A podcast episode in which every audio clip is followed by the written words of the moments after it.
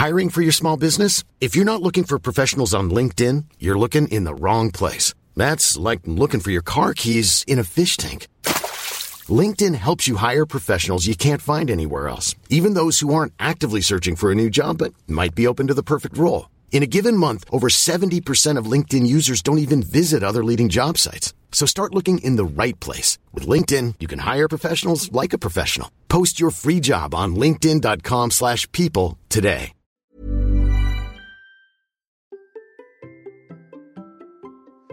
Comment bien se préparer pour une course de 55 km C'est la question qui m'a été posée cette semaine. Allez, c'est parti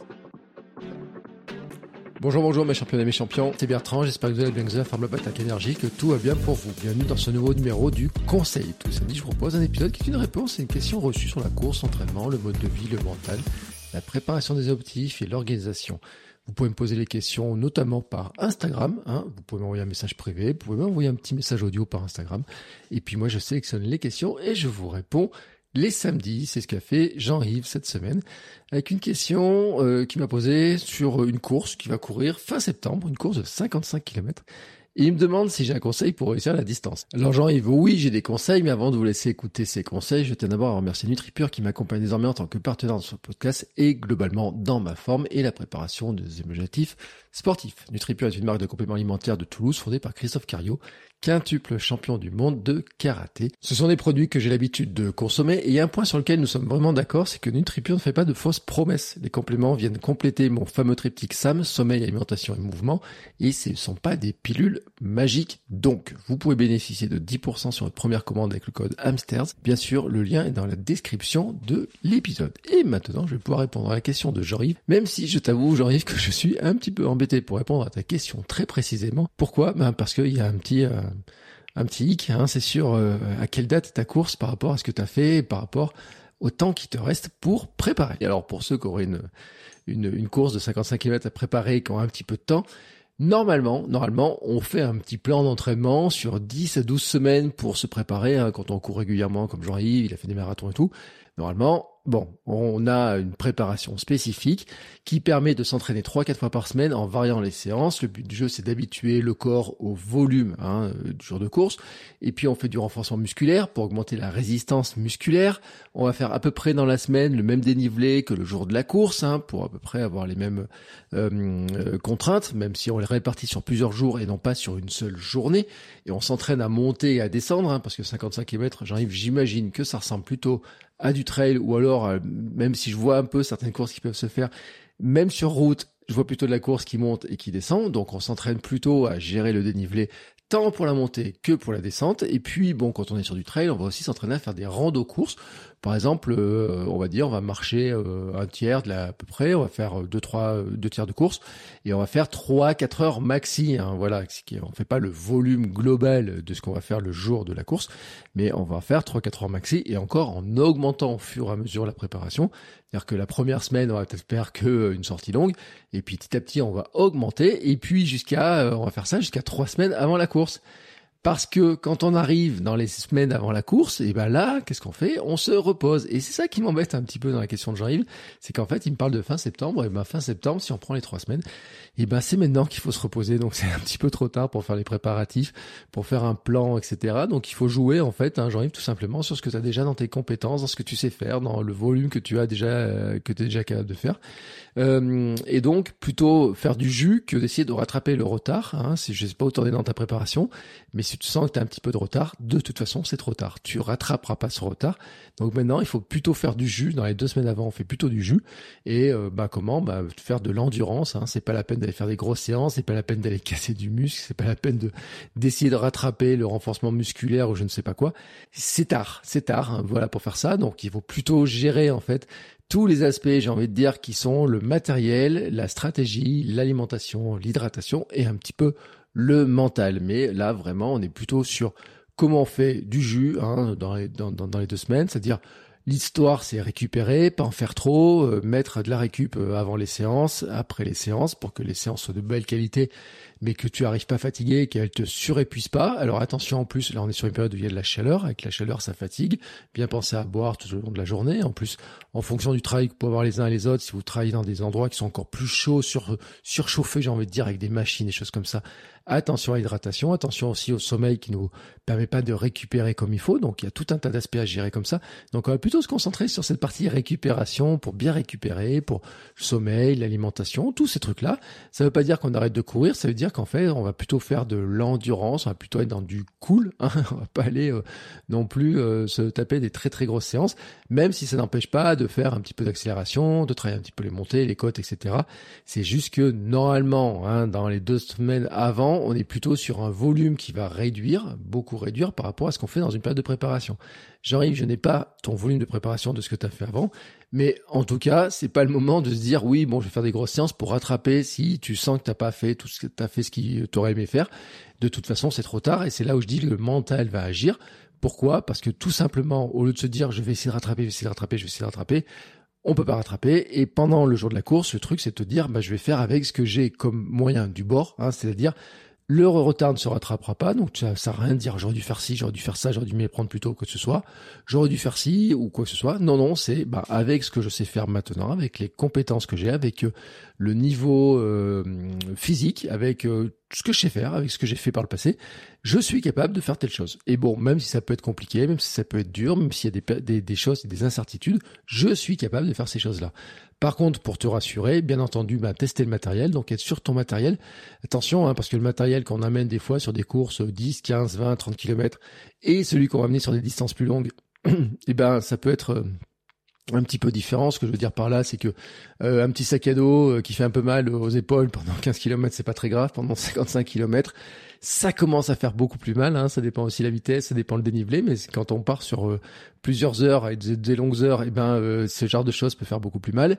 Euh, de même sur les chaussures, sur les chaussettes, sur le short, hein, sur les frottements, les choses comme ça. Donc c'est alors, il y en a certains qui diraient que, et vous savez, sur les préparatifs marathon, on pourrait dire aussi, on met de la crème nox sur les pieds pour tanner un peu les pieds. On fait attention, notamment à ce qu'il y a aux zones de frottement. On, on regarde quels sont les shorts, t-shirts, matériels qui sera le plus adapté.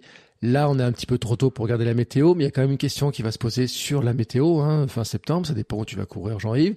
Si tu cours en montagne, de toute façon, il faut prendre des affaires qui permettent de éviter de prendre froid, parce qu'il peut pleuvoir, il peut même neiger hein, en septembre, il a neigé au mois d'août dans les Alpes, donc il peut neiger très très bien au mois de septembre, fin septembre, s'il se met à faire un coup de froid, donc attention au matériel, ça c'est des questions qui vont se poser sur la toute fin. Euh, attention aussi pour être tranquille au matériel obligatoire que demandent les organisateurs, par exemple sur du trail, ça c'est un truc qui est important bien te renseigner aussi sur finalement le nombre de ravitaillements qu'il pourrait y avoir. Euh, Qu'est-ce qu'ils proposent dans les ravitaillements? Ne pas compter à 100% sur eux, c'est-à-dire avoir de l'autonomie pour dire si jamais il n'y a rien au ravitaillement qui me plaît ou si euh, par exemple tous ceux qui sont passés devant moi ils ont tout mangé, et eh ben d'avoir quand même de quoi manger, donc avoir de une certaine indépendance énergétique, j'ai envie de dire, euh, en prévoyant de dire bah, j'ai à boire, j'ai à manger, qu'est-ce qui passe bien, qu'est-ce que je peux manger, qu'est-ce qui me va bien, qu'est-ce que j'ai déjà mangé sur des courses précédentes, qu'est-ce qui va bien, et puis bien définir ta stratégie justement pour manger, mais aussi pour euh, la course, et c'est-à-dire à faire attention parce que là on est sur des distances qui sont longues et forcément on n'est pas euh, des lapins qui courront à toute vitesse et qui avons des réserves d'énergie importantes. Là je pourrais vous envoyer sur tous les épisodes où on a parlé à une époque de tout ce qui est euh, les stocks de d'énergie, de glycogène, les filières énergétiques, etc.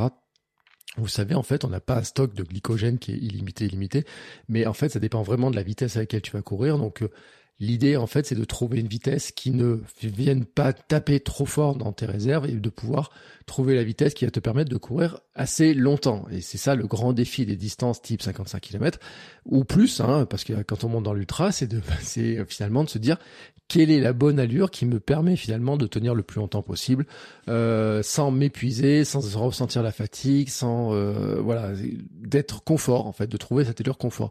Et peut-être que c'est ce que tu dois faire hein, sur ces deux trois semaines là avant avant ta course, c'est justement d'essayer de trouver quelle est cette allure confort, de te dire bah finalement euh, je sais que je suis capable de courir un marathon à telle allure, je sais que je suis capable de faire courir à telle allure, etc. Mais je vais mettre une zone confort pour me sentir confortable, pour me dire, bah, au moins sur une grosse partie de la course, je j'ai de l'énergie, je me sens bien, je suis pas essoufflé ou quoi que ce soit. Et je pense que c'est le gros défi de cette distance-là, c'est quelle est la zone de confort. On a souvent tendance à partir un petit peu vite. De se laisser un petit peu embarquer par la vitesse des autres. Ça, c'est un très gros piège, hein, parce qu'en plus, euh, il y en a certains qui partent très vite et puis qui s'arrêtent euh, très rapidement. Même sur des grosses courses, on l'a vu récemment, hein, je parle même sur l'UTMB, voilà, même sur l'UTMB, on avait des gens de stratégie comme ça, ou les courses autour du TMB. Euh, donc, ne pas partir trop vite, ne pas se laisser embarquer, hein, de se dire, bah, finalement, je vais partir sur telle allure à peu près, sur tel temps, etc d'avoir ton petit schéma de course, voilà, vraiment d'avoir ton schéma de course.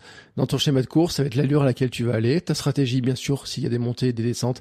Stratégie de montée, c'est plutôt de marcher, hein, c'est pas t'épuiser en courant, en essayant forcément de tout courir. Les stratégies de descente, Bon, bah, c'est essayer de descendre en cassant le moins possible les, euh, les le muscle, hein, c'est-à-dire de, de trouver un moyen de descendre de manière euh, c'est pas confortable la descente, hein. c'est toujours très fatigant, etc. Mais en tout cas, voilà, il faut il faut arriver à la gérer. Et puis se dire, bah tiens, je vais penser à manger régulièrement pour euh, à entretenir le stock d'énergie, penser bien à boire, etc. Et tout. Voilà. Donc euh, vraiment avoir en tête, hein, euh, qu'est-ce que tu bois, qu'est-ce que tu manges, à quel moment, est-ce que tu dois te mettre des alertes pour y penser, est-ce que tu, euh, est-ce que tu vas y penser par toi-même, etc. Et puis une petite stratégie, je pense mentale, qui est de te dire, bah si ça te paraît très long à un moment donné, si ça te paraît trop long, si tu trouves que ça avance pas assez vite, etc. Par rapport à ce que tu avais prévu, et eh ben de te dire que mentalement, ben voilà, tu as choisi d'être là, c'est un bon moment que tu veux passer Peut-être que c'est dur, mais globalement, tu as choisi d'être là. Donc, euh, comment tu en profites au mieux possible et comment tu penses surtout sur l'instant présent? Et là, je te redonnerai un conseil, c'est le tunnel. C'est euh, la concentration, c'est vraiment comme si tu rentres dans un tunnel. Tout ce qui s'est passé avant ne compte plus, tout ce qui va se passer après ne compte pas encore.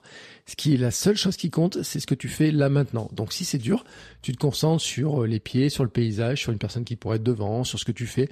Moi, je parle avec mon corps, je parle avec mes pieds, je parle un petit peu avec tout l'ensemble comme ça pour pour dialoguer un petit peu, pour être présent avec moi mais ne pas vagabonder, ne pas avoir les pensées qui vagabondent en se disant j'aurais dû faire ci, j'aurais dû faire ça, mais pourquoi je fais ci, puis après je ferai ça, etc. Ou euh, j'aurais dû faire ça, etc. Ne pas penser au boulot qui va recommencer deux trois jours plus tard, etc. Vraiment te concentrer sur ce que tu fais là à l'instant, sur peut-être faire passer le temps un petit peu, hein, des fois si c'est un peu long, faire passer le temps un petit peu. Peut-être que dans ta stratégie, si tu trouves quelqu'un qui est dans les mêmes allures que toi, alors attention, hein, ça peut être un piège, quelqu'un qui irait vite, qui irait plus vite, ne pas t'accrocher absolument en disant je veux être court à quelqu'un, mais si tu trouves quelqu'un qui est à peu près dans tes allures, etc., eh ben ça peut être une bonne idée de rester un petit peu long, un petit peu de temps avec, plutôt que d'être toujours seul, parce que 55 km suivant le dénivelé, sur le temps de course, ça peut paraître euh, assez long, donc c'est bien d'avoir quelqu'un, l'accompagnement, etc. Donc voilà, c'est mais ça tu peux pas le prévoir à l'avance. Hein. C'est euh, tu peux te dire bah s'il y a quelqu'un qui semble courir dans la même vitesse, qui semble sympathique, etc. avec lequel on peut faire un bout de chemin, bah peut-être ça peut être une bonne idée d'essayer de, de, rester ensemble hein, avec cette personne-là. Mais ça, tu peux pas le savoir parce que tu vas le voir au, dernier moment, sauf si tu pars avec quelqu'un. Mais si tu pars tout seul et tu connais personne, ça, tu peux pas le définir. Ce que tu peux définir, par contre, c'est ta stratégie, euh, à quel moment tu vas boire, à quelle vitesse tu veux courir à peu près, hein, voilà, à peu près faire surveiller un petit peu ton cardio qui s'emballe pas, notamment dans les montées, bien tester ton matériel avant et bien tester le matériel, c'est d'être tranquille là-dessus, c'est de savoir que ton sac à dos il va pas te faire mal aux pieds, euh, va pas te faire mal au dos, que ton tes chaussures va pas te faire mal aux pieds, que tes que ton short va pas avoir de frottement, enfin tous ces petits trucs là qui peuvent avoir comme ça. Peut-être aussi avoir un petit gris-gris, tu sais, dans la concentration, pourquoi pas. Euh, mais effectivement, là, on est dans une période, hein, euh, fin septembre, c'est euh, dans les deux trois semaines avant, c'est pas le moment où on va essayer de rattraper des entraînements qu'on n'aurait pas fait, euh, des entraînements alors que euh, on n'a pas fait comme il faut, si on se sent pas tout à fait prêt, c'est trop tard. C'est trop tard. Là, on est plutôt sur comment tu fais du jus. Et comment tu fais du jus, ben c'est euh, oui, tu en fais, tu en fais pas trop. tu peux rouler à vélo aussi, hein. c'est-à-dire que tu peux prendre ton vélo, tu peux faire de, des sorties plus longues à vélo qui vont moins fatiguer le corps, qui vont être moins exigeantes aussi pour musculairement, etc. Et peut-être par exemple que les sorties longues plutôt tu peux pas faire des sorties longues de 3-4 heures là comme ça euh, de cette manière-là, mais par contre tu peux rouler assez facilement. Euh, peut-être 3-4 heures d'ailleurs. Hein. tu pourrais aller faire une sortie vélo de 3-4 heures. Tu pourrais arriver à la faire. Euh, ça dépend un petit peu comment tu te sens, où tu roules, etc. Mais tu peux avoir un petit peu cette cette, ce temps d'exercice qui peut arriver et les faire en vélo, c'est beaucoup moins exigeant que les faire en course à pied. Ça peut être un système aussi pour finalement entretenir le cardio sans le sans monter sur euh, des, des trop grosses fréquences et sans casser non plus musculairement les jambes, etc. musculairement, sans trop fatiguer. Mais le reste après c'est pas ce moment-là. Si jamais tu te sens un petit peu en retard dans ta préparation, si tu trouves que t'as pas tout à fait fait ce qu'il fallait, si tu as un doute ou quoi que ce soit sur le, le plan d'entraînement que tu as suivi, c'est trop tard pour rattraper. Non, concentre-toi plutôt sur le jus, concentre-toi sur ta stratégie, sur le matériel. Et euh, sur le moment que tu vas passer. Voilà, bah écoutez, hein, euh, c'est fini pour ce conseil. J'espère que en tout cas, Jean-Yves, c'est euh, sa course va bien se passer, que ses conseils vont t'aider, hein, j'espère bien. Euh, N'hésitez pas si vous avez des questions. Donc je vous rappelle, vous venez sur mon compte Bertrand Soulier sur Instagram. Vous pouvez me poser une question. Alors soit vous m'envoyez un petit message euh, texte, soit vous mettez un petit message audio. S'il fait moins d'une minute, je peux même le, le, diffuser comme ça. Vous participez à la vie du podcast. Et on se retrouve bien entendu la semaine prochaine pour une réponse à vos questions. Ciao ciao les sportifs.